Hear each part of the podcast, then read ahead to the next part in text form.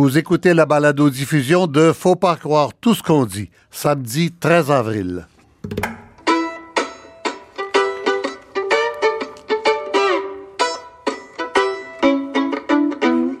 Faut pas croire tout ce qu'on dit.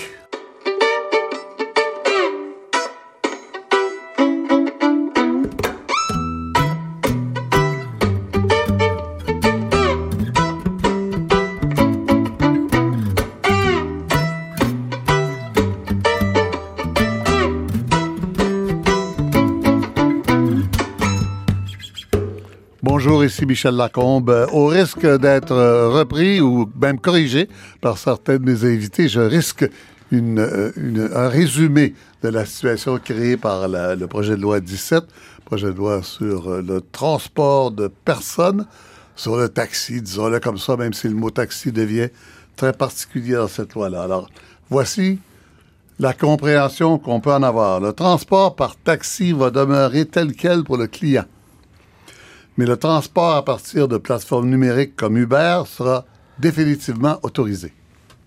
Ça, c'est une victoire d'Uber. Ensuite, le gouvernement veut qu'on comprenne que c'est génial pour les clients et pour les chauffeurs. Avec notre réforme, le gouvernement du Québec vient mettre fin à l'incertitude et au régime à deux vitesses. Pour les usagers, cela signifie désormais plus de services, plus de concurrence et plus de transparence dans les prix.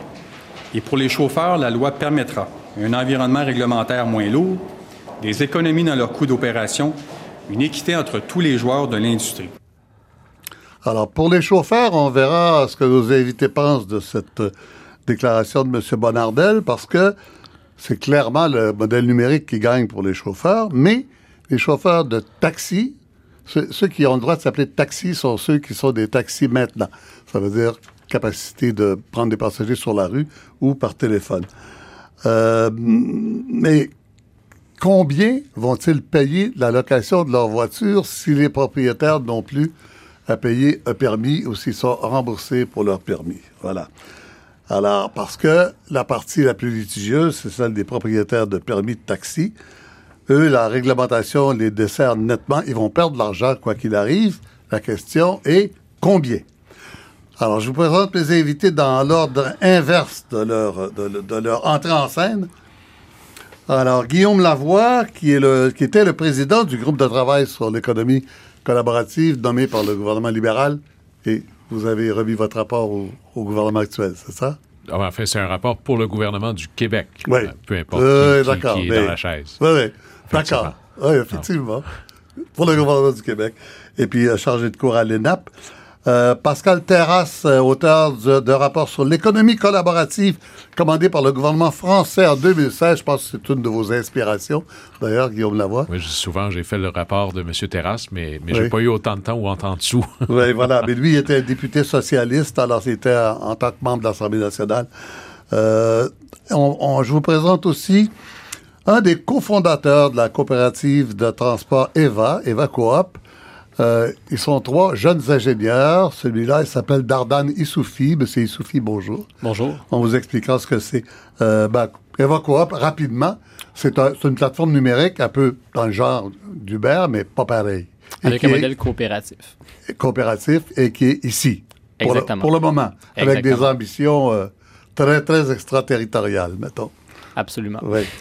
Et puis, euh, on aura le porte-parole du regroupement des intermédiaires de taxi de Québec, Abdallah Omsi. Euh, je pense qu'il est déjà en ligne, Monsieur Omsi, oui? Oui, bonjour. Bonjour. Et le professeur euh, au département de Management et Technologie à l'École des sciences de gestion de l'UCAM, Olivier Germain. Monsieur Germain, bonjour. Bonjour à vous, merci. Alors, on va, on va commencer avec vous, Monsieur Germain. Est-ce que, d'abord, est-ce que j'ai bien résumé la loi? Le taxi reste le taxi les plateformes numériques sont autorisées. Il y en aura probablement plusieurs, pas seulement Uber. Evacora passera un exemple, euh, né ici. Et puis, euh, ben voilà, essentiellement, c'est ça. Les, inconnus, c'est combien les propriétaires de permis euh, recevront en échange du fait que leur permis, que certains ont acheté jusqu'à 200 000 dollars, la valeur tombe. Et puis, les chauffeurs, eux autres, ils vont payer combien la location de leur voiture. Ça résume? Ça résume en partie, ça simplifie peut-être un peu le, problème, mais globalement, je pense qu'on. Je suis journaliste, il hein, faut que je simplifie. Ouais, puis moi, je dois essayer de vulgariser, donc ça tombe bien, on va se rejoindre. Euh, non, je pense qu'en fait, on est face à une situation qui avait été un peu mise en, comment dire, en suspens par euh, des projets pilotes, mhm, mhm. et qu'aujourd'hui, on est face à quelque chose qui est d'abord peut-être la fin de deux monopoles parce que le projet pilote avait mis en place finalement un monopole d'Uber qui aujourd'hui est ouvert et qui va permettre d'avoir des modèles sociaux, des modèles euh, plus équitables. On va pouvoir expérimenter et mettre en place une concurrence au sein de l'ubérisation du secteur du transport, ce qui est mmh. peut-être sain parce que là, les projets pilotes sont assez et au total, on a aussi construit en partie un monopole. De l'autre côté du taxi, finalement, moi je le vois aussi comme une, une injonction ou une proposition à la, au renouvellement de l'industrie.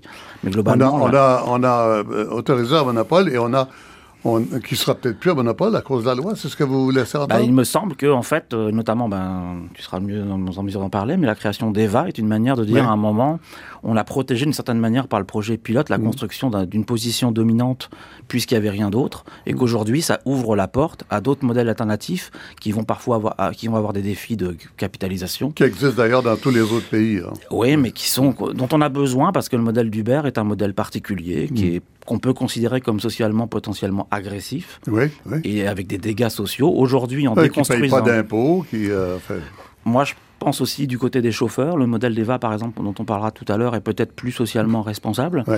Mais globalement, euh, on a construit une position dominante par un projet pilote. Et aujourd'hui, on a besoin d'ouverture parce que euh, on est dans une industrie qui va aussi inventer des modèles d'affaires que mmh. nous-mêmes, on n'est pas capable forcément de, mmh. de, jauger. Donc, c'est important, ça, d'avoir des, des, positions plus ouvertes et des acteurs, des champions potentiellement aussi locaux. Mmh. Mais la question, c'est le capital nécessaire. Donc, on en parlera peut-être tout à l'heure, mais c'est un investissement massif. mais avant d'arriver là, pour ce qui est de, pour ce qui est des clients, euh, des consommateurs, c'est forcément une bonne chose. Non? Euh, on ne peut pas passer à côté du progrès. Tout le monde a dit ça, le rapport Lavoie, le rapport Terrasse, euh, tous les experts disent ça. Qu'on aime ou non, c'est ça. C'est la réalité. Bah, c'est la réalité, oui. Puis si on observe, alors c'est très fragile, mais les, les, derniers, les dernières statistiques de Revenu Québec montrent que, par exemple, pendant le projet pilote, alors il y a différents facteurs qui expliquent ça, mais les, revenus de l'industrie du taxi n'ont pas non plus diminué de manière phénoménale, 15% depuis le projet pilote. Avant, ça avait continué même à monter, alors peut-être sous, la, demande de, de rendre transparents les revenus, mais en tout cas, l'industrie du taxi aura toujours une niche à défendre, mais il faut aussi qu'ils flexibilisent leur modèle pour aller chercher le client. Pour l'instant, on est face à un modèle d'affaires qui est relativement passif. Donc en fait, les clients vont vous chercher. C'est quoi un modèle d'affaires passif? Bah, Passif au sens où l'industrie du taxi, il faut aller le trouver le taxi, alors que Uber, c'est un modèle où on peut en tout temps accéder potentiellement à un taxi. Donc il y, a une vision un peu passive du rapport consommateur. Mais on peut en tout temps accéder à un taxi ben, par téléphone ou même maintenant, il y en a sur application. Oui, c'est ça, mais j'ai envie de dire, on est en train de les voir se, mm. se renouveler, de, en train d'avoir un modèle où finalement la flexibilité, notamment horaire, est plus forte. Mais globalement, je pense qu'ils sont aussi euh, incités à renouveler leur modèle. Mais après, dire que l'industrie va complètement euh, péricliter, je pense que c'est faux. Il y aura toujours des consommateurs attirés par un certain type de, de transport, rassurés par l'industrie du taxi pour des raisons qu'on peut ou pas euh, admettre. Mais globalement, c'est un modèle qu'il faut aussi...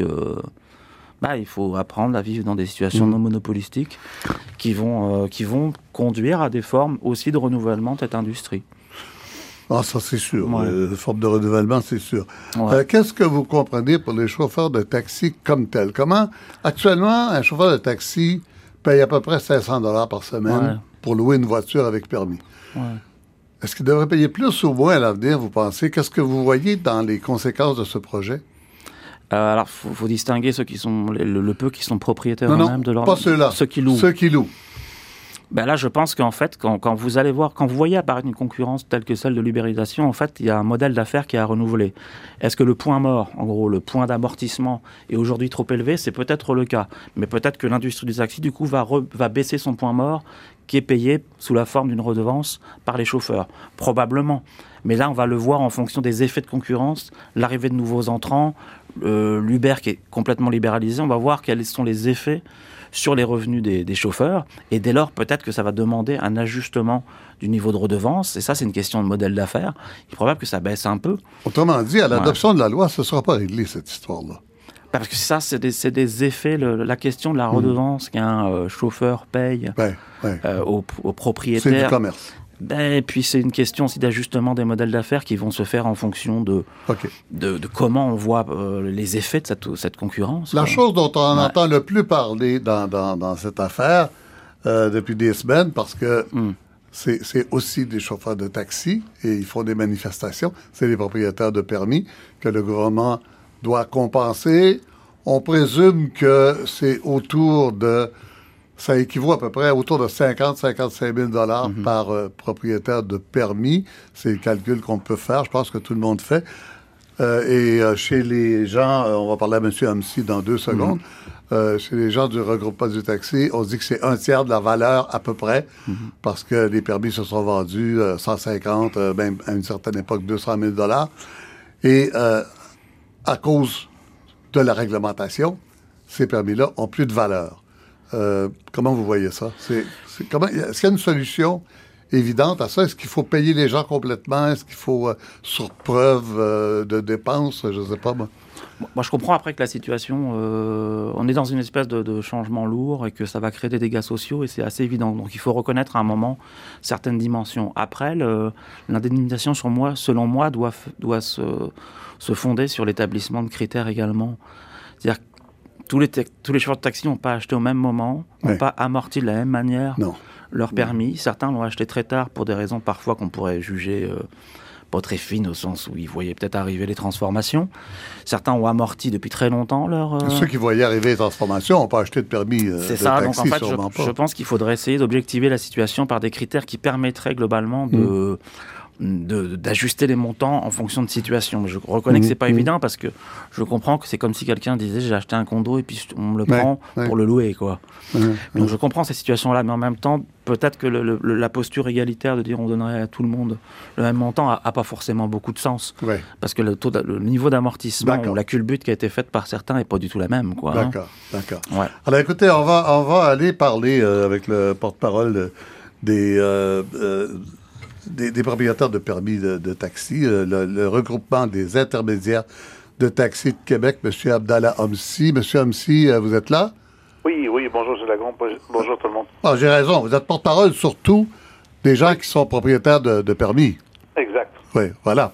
Alors, on va, on va écouter un petit bout du premier ministre François Legault, et puis on vient avec vous peut pas revenir en arrière et puis euh, ne pas faire évoluer notre modèle. Puis on est prêt à discuter. Là. Il y a une redevance euh, qui va être mise en place. Est-ce qu'on peut en remettre une partie de euh, cette redevance pour ajouter aux 500 millions?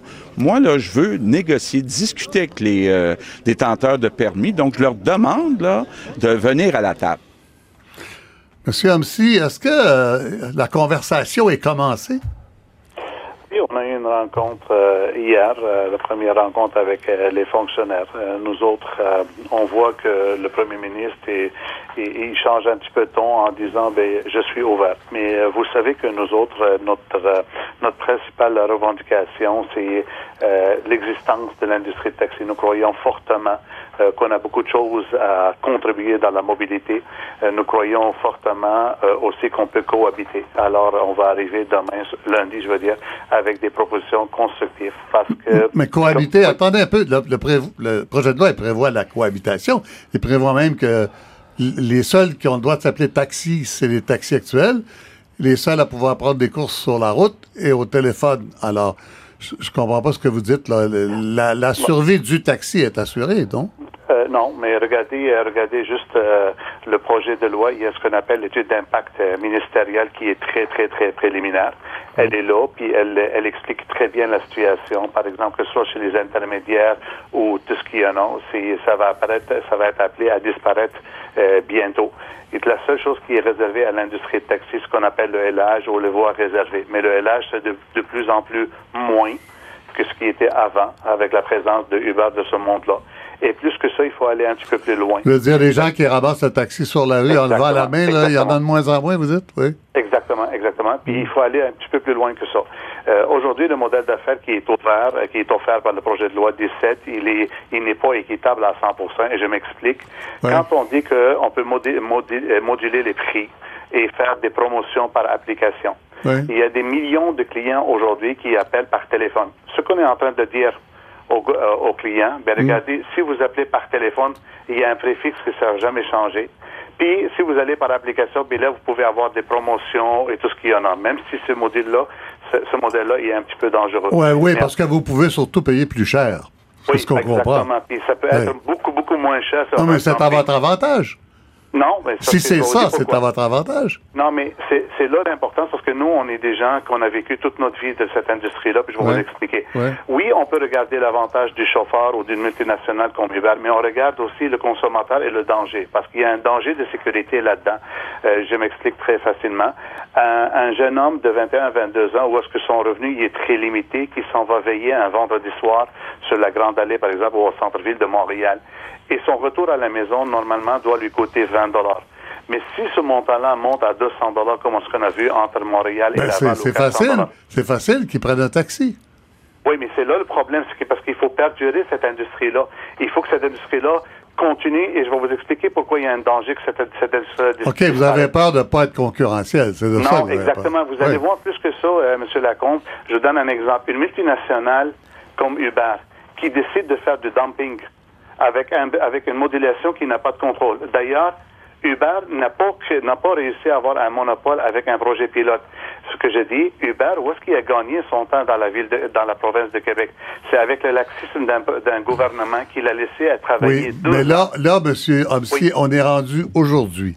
Et aujourd'hui, tout le monde est d'accord, même ceux qui n'aiment pas ça, il est trop tard. Les plateformes numériques, c'est là, puis ça va rester. Exact. Mais c'est pour ça l'industrie de taxi, elle a aussi ses plateformes numériques, puis je suis content que vous dites ça. Moi, ben voilà, alors vous avez aussi accès aux plateformes numériques comme vous voulez. Alors je comprends pas. Autrement dit, votre seule revendication, c'est la compensation pour la perte de capital dans vos permis, non? Euh, non, non, non, non, non, c'est plus que ça, je vais vous donner pourquoi. Une application, les applications mobiles, nous autres, on l'a demandé puis on est en train de le faire. Le problème, c'est que dans la modulation de prix qu'on est en train de... Nous autres, ce qu'on a demandé au début, parce que si vous remarquez que le ministre des Transports, il avait dit, mais il y a certaines propositions qui viennent de l'industrie de taxi. On a eu trois projets pilotes et c'est pour ça, nous autres, sur le projet pilote, on a paniqué quand on l'a vu pour une simple bonne raison. Il y a trois projets pilotes qui étaient en fonction. Normalement, quand il y a des projets pilotes, on s'assoit pour avoir la conclusion et s'améliorer et voir qu'est-ce qu'on peut faire. Dans le projet pilote du Uber, il était le seul qui pouvait faire de la modulation des prix. Nous autres, nos applications, jusqu'à date, ils n'ont pas le droit d'avoir des modulations des prix. Le seul qui est prêt à le faire, par exemple, si je prends dans l'industrie de taxi, il y a Netlift qui est capable de le faire. Alors, oui, il y a des choses qu'on peut faire. Oui, il n'y a, rien qui vous empêche, n'importe quelle compagnie de taxi, d'avoir une application et de faire la même chose. Exactement. Mais ben le, problème, le problème, ça c'est dans la ça c'est quand même, M. Lacombe, quand on parle par exemple de l'application. Nous autres, ça va nous prendre du temps pour monter tout ça à la façon dont le projet de loi. Mais quand on parle de modernisation de l'industrie taxi, et c'est là qu'il faut voir la modernisation quand on parle de l'application, mais sur la mobilité sur le terrain, ce n'est pas ça ce qui est en train d'arriver. Là, ce qu'on est en train de faire, c'est que le chauffeur, au lieu qu'il y ait par exemple 8000 véhicules, aujourd'hui on est en train de transférer sur 22 ou 30 000 véhicules sur le terrain. Alors, la modernisation, est-ce qu'on a changé le modèle de véhicule? C'est non. Alors, on a rabaissé le niveau de sécurité sous prétexte que c'est de la technologie. On a dit qu'à la place qu'une personne qui vit de façon décente sa vie, mais... on va le multiplier par 10. D'accord. Autrement dit, ce que vous dites, c'est que c'est pas, pas vrai que c'est favorable aux chauffeurs parce qu'il y a trop de monde sur la route et euh, donc on va pouvoir faire, on va pouvoir faire moins d'heures si on est chauffeur de taxi ou de véhicule qui fait du taxi. Et, je vais vous donner un exemple sur le fait que le projet de loi est un petit peu dangereux pour nous. Regardez le ministre quand il a commencé, qu'est-ce qu'il a dit? Il a dit, je fais sauver les chauffeurs de taxi ou les chauffeurs en question 300 dollars dans leur poche ou 500 dollars. Alors, ça dépend combien les propriétaires de voitures vont leur charger, c'est ça? Parfait. Alors, je vais vous dire, moi, dans mon cas personnel, pourquoi regarder Monsieur, 30, 30, secondes, Monsieur Amsi, s'il vous plaît. On a déjà pris beaucoup de temps, oui. Euh, rapidement, 500 dollars par semaine ou 400 dollars de location. Uber, Uber, il prend 25% On fournit les véhicules gratuitement. On fait les, les assurances sont payées. L'amortissement et même l'entretien des véhicules, c'est le propriétaire qui paye. Le chauffeur, il paye, il y a tout de suite un véhicule qui est fourni avec l'essence. Alors, les gens, les gens choisiront s'ils veulent être chauffeurs pour, dans un système ou dans l'autre. Monsieur Amsi, je vous remercie beaucoup et je vous souhaite euh, bonne chance dans vos négociations avec le gouvernement. Merci. Merci. Voilà. Bon. Alors, euh, on va aller de, de j'ai envie de dire, de l'autre côté des choses parce que euh, Là, on va passer des chauffeurs de taxi traditionnels aux jeunes entrepreneurs qui pensent qu'ils peuvent faire mieux qu'Uber, qui ont parti une compagnie avec une plateforme numérique à eux, avec une technologie à eux. C'est trois ingénieurs en informatique, pas étonnant. Un de l'Université Laval, un de l'Université de Montréal, puis un de l'Université d'Alger, si je comprends bien. Non, McGill, moi. Euh... Ah, McGill. Oui. McGill, Laval. Merwan, qui vient d'Algérie, mais qui a étudié à Sherbrooke. Qui a eu son bac en, informatique en Algérie, mais qui a fait sa, maîtrise euh, à Sherbrooke. À Sherbrooke. Voilà. Alors, c'est encore mieux. McGill, Laval et Sherbrooke. Personne de l'Université de Montréal ou de l'UQAM là-dedans? C'est spécial. Ben, on est ouvert. Alors, on va, on va dire exactement ce que vous êtes. Là. Vous êtes donc trois jeunes ingénieurs. Euh, ça s'appelle EvoCoop. Vous aviez demandé au dernier gouvernement de faire partie du projet pilote. Ce qu'on vous avait refusé, c'est ça? Exactement. Et puis, le nouveau gouvernement vous a permis d'embarquer dans le projet pilote. Exactement. Et vous avez actuellement 3000 euh, personnes qui seront abonnées et 300 chauffeurs. Présentement, nous ne sommes pas encore lancés en raison des modalités euh, d'entrée, les fameuses barrières à l'entrée. Or, on a plus de 300 membres conducteurs inscrits et plus de 5000 membres passagers. Vos 300 membres conducteurs, ils ne sont pas encore sur la route. Non, mais toute leur, leur, vérification des antécédents judiciaires, leur formation de 35 heures et ainsi de suite, elle est complétée. Oui. Qu'est-ce qui vous empêche d'aller sur la route? Quand on dit que vous faites partie du projet pilote, ça veut dire quoi, là? En fait, on est autorisé à opérer au Québec, donc à Montréal, Gatineau et à la ville de Québec depuis le vendredi 11 janvier dernier. Or, euh, nous, on attend, là, on finalise les détails administratifs, notamment la compte provisionnelle trimestrielle d'une hauteur de 100 000 ce qui est quand même élevé pour une jeune pousse, euh, surtout une coopérative. On attend également, on finalise nos détails pour notre couverture d'assurance et ainsi de suite. Donc, euh, ça devrait être dans les prochains jours. on finalise le tout pour pouvoir lancer avec l'arrivée du printemps. Avec l'arrivée du printemps, ben oui. Enfin, aujourd'hui, on veut bien y croire. Hier, c'était plus dur. donc, vous auriez des voitures sur la route cet été, quoi. Absolument. C'est l'automne prochain. C'est l'objectif.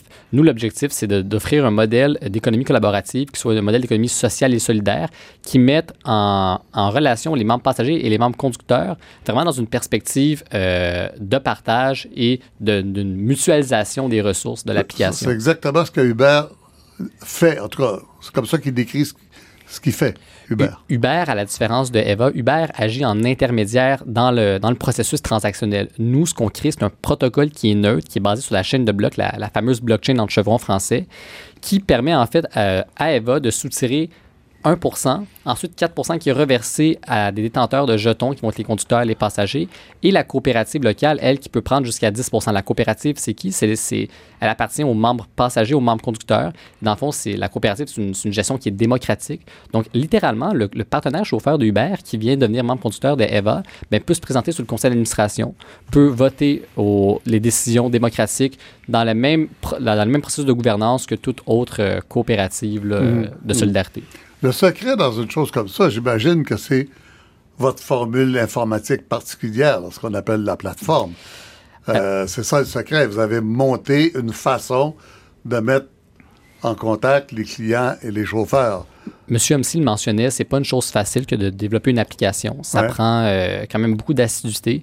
Nous, on pense que ce qui est la force, c'est notre, notre, notre technologie qui est excessivement simple d'utilisation, qui a une interface, une, expérience de client qui est, qui est, qui est euh, agréable, simple, efficace, mais c'est surtout aussi la protection des données personnelles. Parce que contrairement à des entreprises comme Google, Facebook ou Uber, où le client est le produit, nous, le client demeure le client parce que ces informations personnelles sont encryptées dans le téléphone.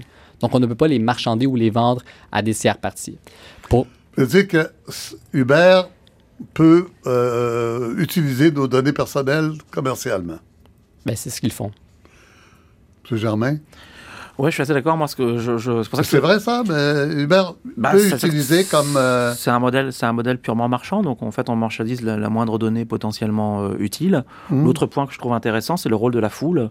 C'est-à-dire qu'en fait, dans, des stratégies d'économie collaborative plus mmh. agressives en termes commerciaux, la foule est un ensemble de, bah, une foule d'anonymes. Mmh. Ici, en fait, on, on a un modèle assez démocratique où on devient acteur du projet en même temps qu'on est... Euh, Mais la différence que M. Sophie nous explique entre son projet et celui d'Uber, c'est réel. Vous êtes d'accord avec ah, cette description-là? C'est là où je disais tout à l'heure qu'en fait, en ouvrant les conditions monopolistiques, on permet l'entrée de modèles, pour le coup, véritablement responsables équitable et potentiellement on peut leur donner une place et il faut leur donner une place et aussi les soutenir, les soutenir dans leur développement. Mais oui, oui, je, je suis d'accord. Le secret étant la, la, la, la plateforme, j'imagine que votre technique informatique à vous, ça ne doit pas faire partie de la coopérative, ça doit vous appartenir à vous, ça, j'imagine. Nous, en fait, ce qu'on va faire, c'est je vais me nommer un, mauvais exemple. Imaginons le Bitcoin. Le Bitcoin, c'est un protocole de, de, de transaction qui n'appartient à personne, qui mm. appartient à ceux qui participent à l'écosystème. EVA va devenir le même protocole qui va appartenir aux utilisateurs. Donc, tantôt, je parlais de jetons. Tout ça est disponible sur notre site Internet dans le livre blanc, le, le white paper qui est disponible, qui explique vraiment l'interaction. Parce que nous, ce qu'on veut développer, c'est un. En fait, c'est une propriété qui est collectivisée avec les acteurs impliqués. Y compris, y compris pour la technologie y compris pour la technologie, y compris également pour le modèle d'affaires au complet. Parce que même les, coopératives, elles sont les seules euh, à pouvoir opérer celles-ci dans leur territoire, c'est-à-dire au niveau de juridiction euh, euh, relatif à la mobilité. Mm. J'aimerais revenir sur un point parce que oui, certes, nous, on, est en faveur de l'abaissement des barrières à l'entrée pour favoriser l'innovation, sans quoi on, ne fait que subir l'innovation de l'extérieur. Cela dit, baisser les barrières à l'entrée ne veut pas dire baisser euh, le, niveau de sécurité ou les critères de sécurité. C'est-à-dire que, par exemple, les services de taxi, jusqu'à très récemment, ne faisaient pas de vérification d'antécédents judiciaires par un poste de police. Ce qu'ils font maintenant, ce qu'on fait également. Euh, on a également une, formation en ligne pour tous nos membres conducteurs mmh, qui est mmh. obligatoire mmh. et ce que le projet de loi 17 euh, préserve et, va continuer de préserver. Et nous, on peut également avoir un, meilleur contrôle sur nos membres conducteurs parce qu'on peut savoir directement avec la révision par rapport comment ça fonctionne. Dernière question avant de passer à Guillaume Lavoie pourquoi vous réussiriez contre Uber? Ils ont des moyens colossaux à travers le monde. Je pense que vous avez l'ambition de vous étendre dans d'autres pays aussi, mais vous n'avez pas les moyens de Jeff Bezos, là.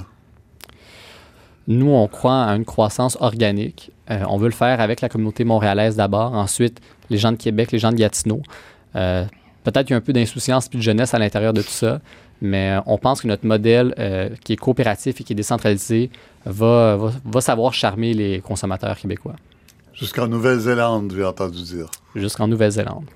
Et avez-vous d'autres pays où vous essayez de percer actuellement? On tente, mais on se concentre vraiment sur le Québec. Le Québec étant une des juridictions les plus complexes. Et si on, si on parvient à réussir au Québec, alors le sky's the limit. Hmm. Bon, voilà. Dardan et Sophie de Eva Coop. Alors, Guillaume Lavoie. Euh, on n'a pas, euh, on n'a pas réussi à rejoindre Pascal Terrasse à Paris. Euh, il nous avait bien pourtant promis d'être là. Il doit y avoir un problème. Alors, on va passer tout de suite à Guillaume Lavoie, président du groupe de travail sur l'économie collaborative du gouvernement du Québec.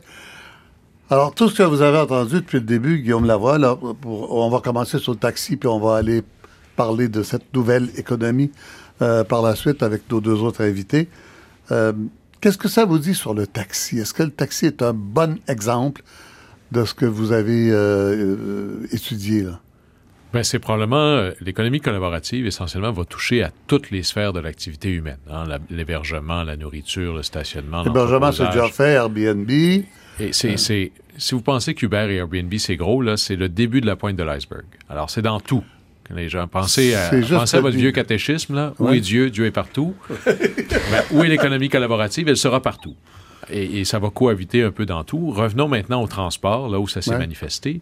Le choc le plus évident, c'est là, c'est pour ça que le Québec a eu autant de difficultés, qu'on s'est empatouillé là, pendant des années. Là. Ça fait quatre ans que ça dure. C'est parce qu'on a refusé de se poser la question zéro. Est-ce qu'on est pour ou contre la gestion de l'offre stricte dans les transports? Si on est pour, on on change rien. Si on se dit non, il me semble qu'il y a plus d'avantages à ouvrir. Vous dire quoi la gestion de l'offre stricte? Ça veut dire qu'il y a X nombre de personnes qui ont le droit d'embarquer quelqu'un en échange d'avoir de l'argent. C'est ça que ça veut dire. OK. Alors. Ça, c'est fini.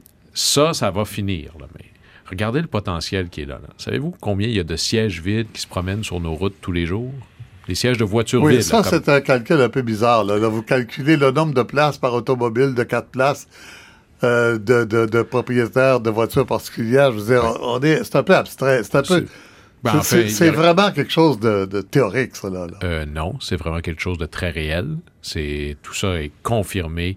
Il n'y a personne qui remet ces chiffres-là en doute. Non, ce que je veux dire, c'est qu'on ne va pas arriver à une journée où il va y avoir quatre personnes par automobile de quatre places tout le temps. Non. Bon, voilà. C'est ça que je veux Par contre, c'est là qu'il faut faire attention.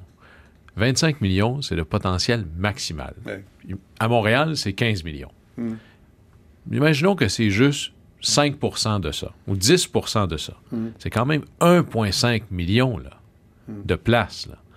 Enlever 1,5 million de voitures de la circulation, c'est transformer un lundi matin en dimanche après-midi. C'est un potentiel majeur, même s'il est entamé Mais on n'est pas dans le même sujet, là. Là, on parlait d'économie, de transformation ben, d'économie active. Vous, vous me parlez d'un changement de mode de vie complet. Pas du tout. Vous me parlez de partage alors qu'on parlait de commerce encore, là. Pas du tout. Et c'est là où c'est le même sujet. Comment pas du tout? C'est là où c'est le même sujet. On parlait de commerce jusqu'à maintenant. Oui, ce que je veux vous dire, c'est là où c'est le même sujet. La seule manière d'aller piger dans ces sièges-là, hmm. c'est d'ouvrir le marché, c'est de mettre fin à la gestion de l'offre, et c'est ça qui permet au Uber de ce monde d'exister. C'est ça qui va permettre au Eva de ce monde d'exister. Il n'est pas possible de remplir ces sièges-là dans le cadre de la loi actuelle. Alors, pour dans le cadre de la loi 17? Ça, ça va être possible. C'est ça qu'elle fait essentiellement. Le projet de loi 17, c'est de dire nous avions un système de gestion de l'offre strict où personne, sauf les taxis, avait le droit d'embarquer des gens. Là, il y aura la possibilité à d'autres entreprises de le faire. Dont Alors, M. Hamsi a parfaitement raison les taxis vont devenir très minoritaires dans le transport de personnes pour de l'argent. Non, ils vont rester structurels et majeurs. Par exemple, le transport adapté. C'est pas exactement monsieur, madame, tout le monde qui peut en faire. Par exemple, la capacité d'avoir de, des partenariats stratégiques avec les sociétés de transport en commun, ce qu'on appelle le taxibus. Alors, ce qui leur manque, c'est un partenaire technologique pour être capable de répartir ces courses-là. Et ça, il va y en avoir de plus en plus. Il y aura pas. Le taxi va être différent, mais il va être là, il va être un joueur majeur. Mais la seule manière d'augmenter le nombre de courses, d'augmenter les nombres, le nombre de possibilités, c'est d'ouvrir le marché, ce qui n'était pas possible dans notre loi d'hier. C'est, il est là le, changement. Oui. Mais vous en faites un changement. Euh, c'est, là où j'accroche et je ne comprends pas l'utilité de calculer le nombre de sièges libres dans les voitures personnelles. C'est tellement, c'est tellement théorique. Ben, c'est théorique pour vous, mais c'est ben, C'est théorique pour tout le monde qui a une voiture et qui n'a pas envie que le voisin s'en serve. Ah, ben là, vous posez... Ça, c'est la base. Là, vous posez la question. Et ça, c'est le problème avec la loi qu'on avait. C'est le problème qu'on n'aura pas avec la loi qui s'en vient. Savez-vous pourquoi les gens covoiturent pas? Ça fait 40 ans que les gouvernements disent à tout le monde covoiturer, c'est donc le mm. fun. Oui, oui. C'est vrai que c'est mieux. là. C'est pas le fun pour tout le monde, mais, c'est surtout pas le fun avec tout le monde. Ah, exactement.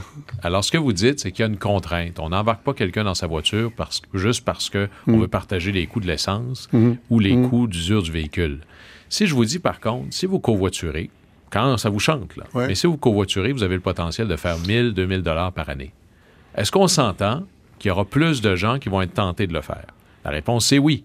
Combien, je ne le sais pas, mais il va en avoir plus. Et à chaque fois qu'il y a une personne de plus qui se dit c'est dans mon intérêt d'embarquer dans la voiture de quelqu'un d'autre, mm. c'est dans mon intérêt financier d'embarquer quelqu'un dans ma voiture, bien là, j'augmente les possibilités de transporter plus de gens avec moins de monde. Puis vous me dites, pourquoi on parle des sièges vides? C'est parce que c'est le pilier numéro un de l'économie collaborative.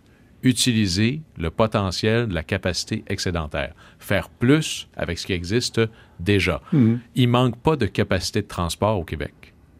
Ce qui manque, c'est un cadre réglementaire qui permette de l'utiliser. Euh, Monsieur Germain, mhm.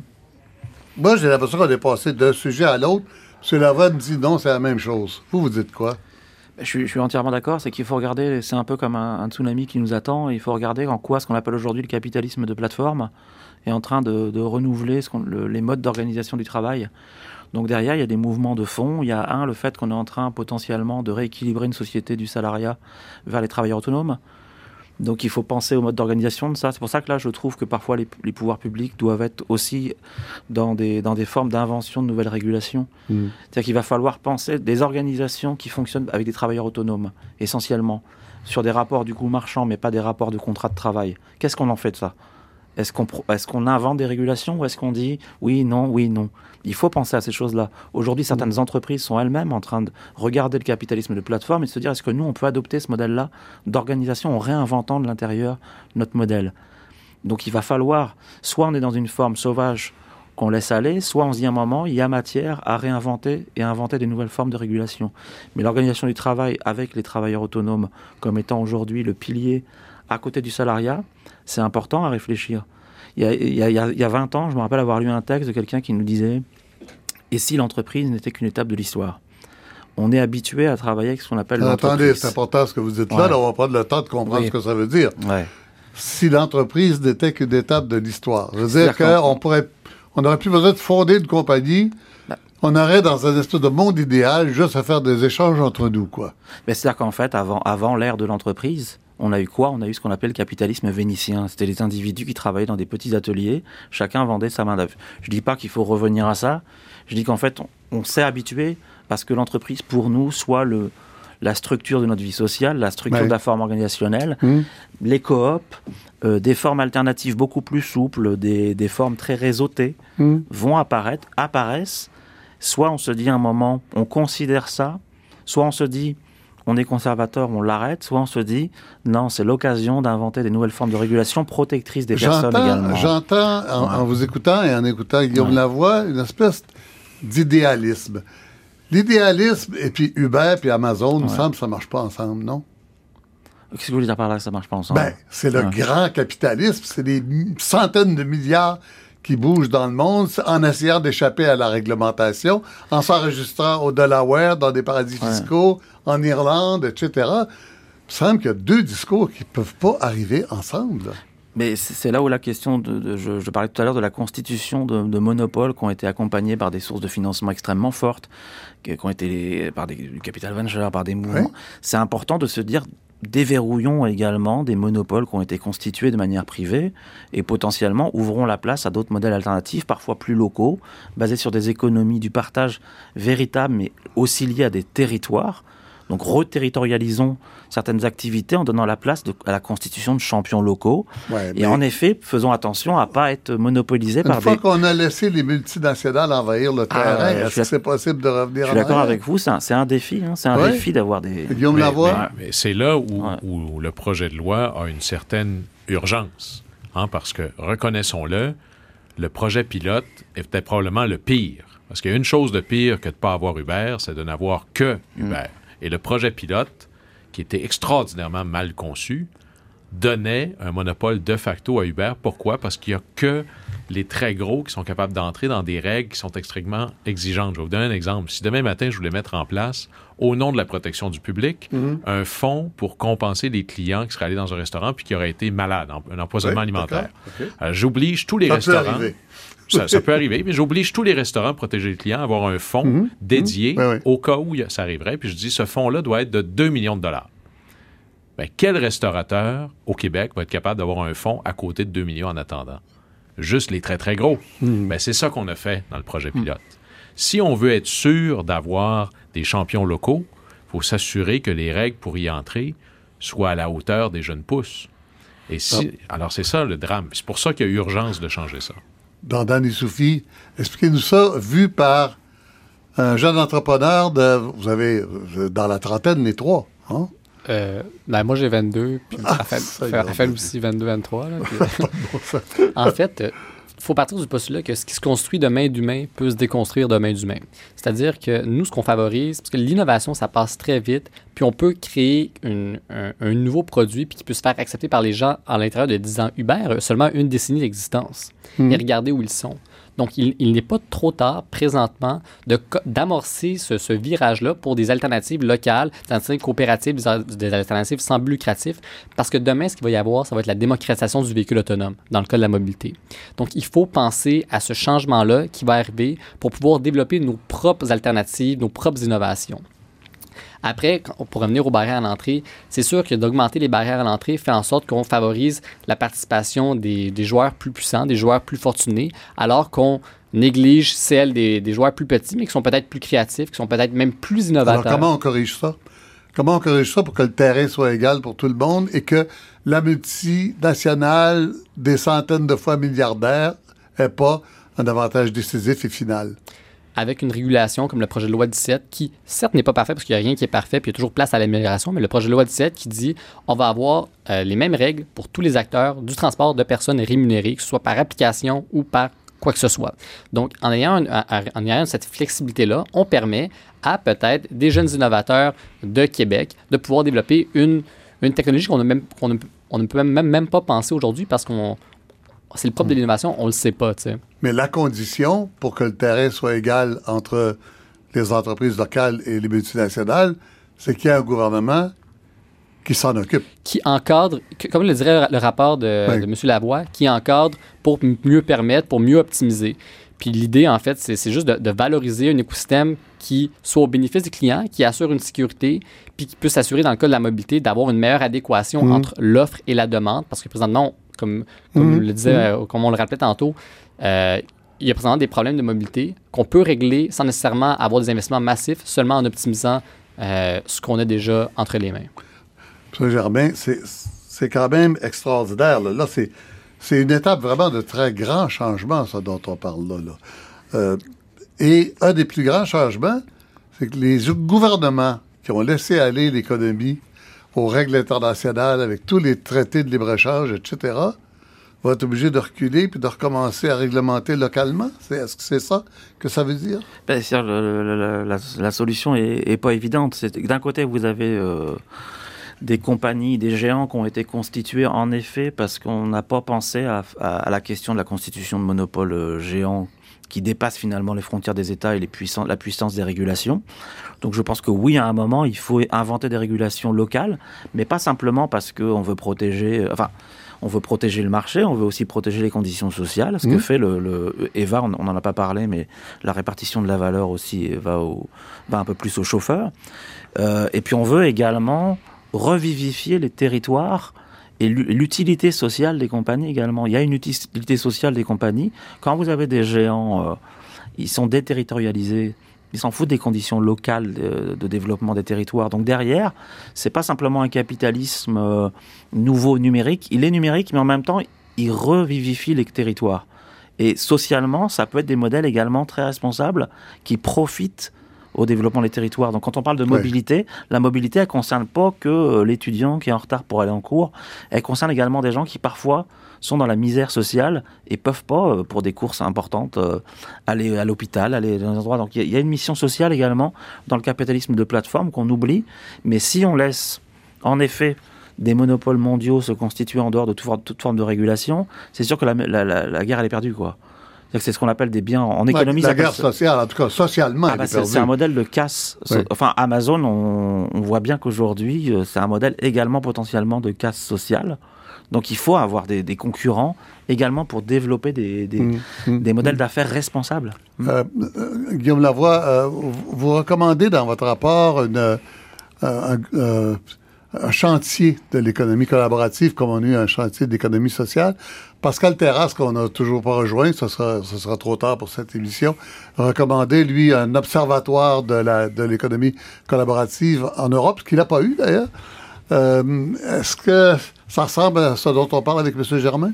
Mais c'est on le voit, là, il y, a pire que de ne pas réglementer, c'est de réglementer quelque chose qu'on connaît mal. Hmm. C'est ça qu'on a vécu avec le projet pilote. Oui, parce qu'on se fait avoir par les gros à ce moment-là. Non, parce qu'on ne comprend pas ce qu'on fait. Hmm. Et, là-dessus, l'économie collaborative va toucher à tout. Et en hmm. plus, vous savez, par exemple, prenez l'arrivée d'Uber, c'est pas juste une affaire de transport, c'est une affaire du ministère du Travail, une affaire du ministère des Finances, du ministère du Revenu. Ce sont des natures transversales. Et c'est très difficile pour un gouvernement qui est structuré verticalement de voir l'ensemble de l'enjeu. Alors c'est pour ça qu'un secrétariat ou un chantier aurait une vision transversale. Mais la doctrine générale qui doit nous habiter, c'est celle que moi je pousse et que je mets de l'avant, c'est encadrer afin de mieux permettre. Il y a trois affaires là-dedans. Un, de reconnaître qu'il est impossible d'encadrer ce qu'on n'est pas prêt à permettre. Mm-hmm. Mais à l'inverse, ce serait irresponsable de permettre quelque chose qu'on n'est pas capable d'encadrer. Ce qu'on a fait au départ. Ce qu'on a fait au départ. Et le afin de mieux. Afin de mieux, ça ne veut pas dire plus. Ça veut dire mieux au nom de l'intérêt général, au nom de la justice fiscale, au nom de l'intérêt général de la mobilité plus facile, ici et dans les régions, au nom de la concurrence. Alors voilà un ensemble de choses qui vont nous permettre de faire du judo avec les nouvelles technologies et de les, de les harnacher à l'avantage de l'ensemble des enjeux mais c'est pas des choses qui vont.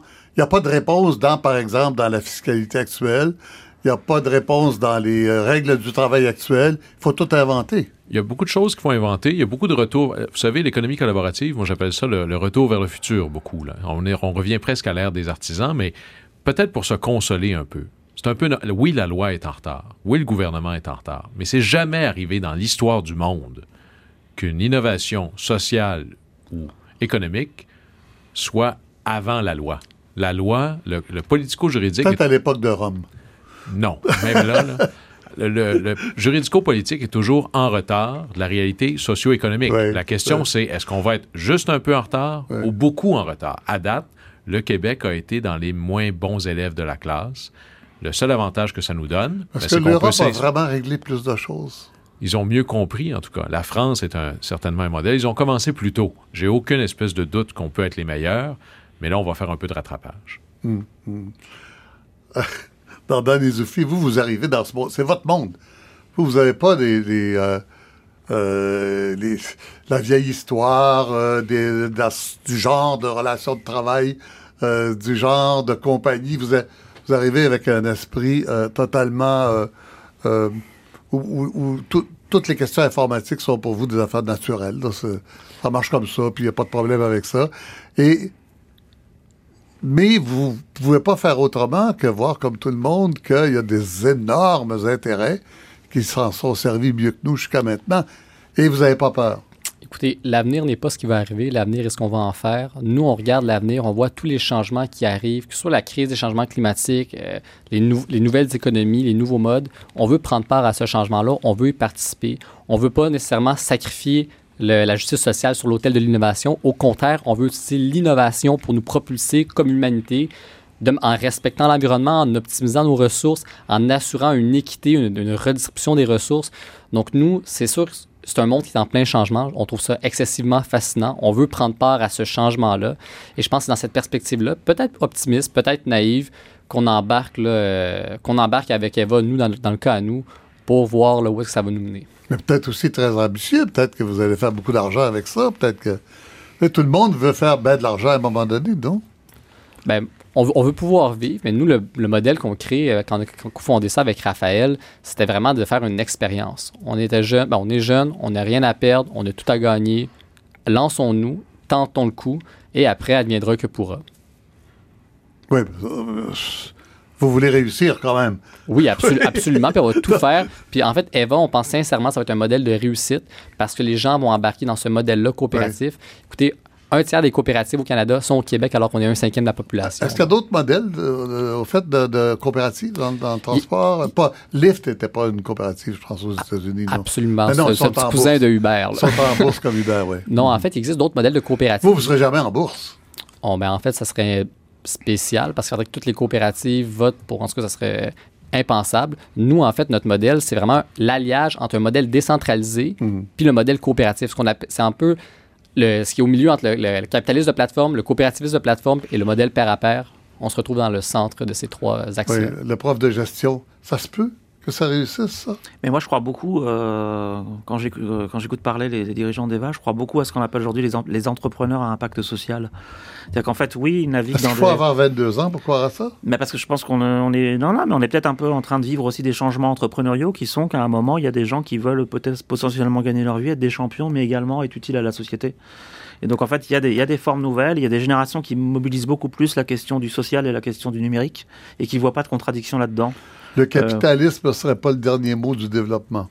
Non, mais il y a des choses qui sont en train de vivre et je pense que le, Québec est aussi un laboratoire d'innovation sociale, n'oublions pas, et que là-dedans, il y a des choses qui vont, qui vont apparaître. Ça va laisser des empreintes, parfois que tout ne marchera pas, mais ça va laisser des empreintes. Je vous remercie infiniment tous.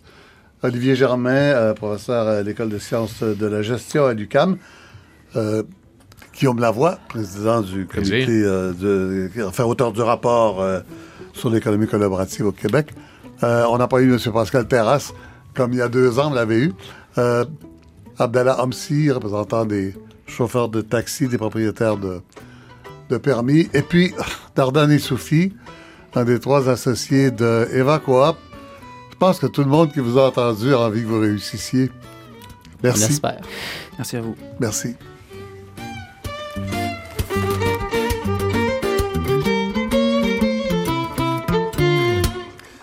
Up.